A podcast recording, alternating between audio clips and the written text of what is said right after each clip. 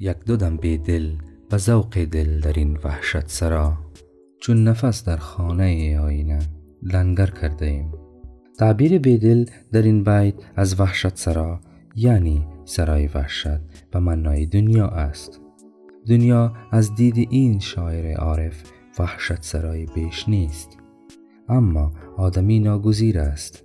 با توجه به ذوق و اشتیاقی که دل برای زیستن در این وحشت سرا دارد یک دو در این مکان زیست کند. مانند لنگر انداختن نفس در خانه آینه. خانه آینه در این بیت و نه همه ابیات دیگر دل به معنای وجود است و نیز مرکز آن که دل یا قلب است و در برخی از جاهای دیگر خود به قلب و دل نیز تشبیه شده.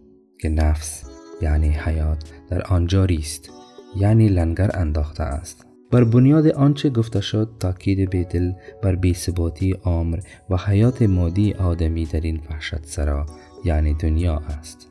یک دو دم اشاره ظریف بر ناپایداری حیات و زندگی آدمی است که شاعر با نشان دادن این ناپایداری و بیثباتی می خواهد ما را به بیمهلتی زندگی در این وحشت سرا آگاه سازد تا دنیای فانی را جاویدانه نپنداشته و با انجام کارهای ارزشمند همواره آماده سفر به ابدیت و برگشت به اصل خود باشیم. و سلام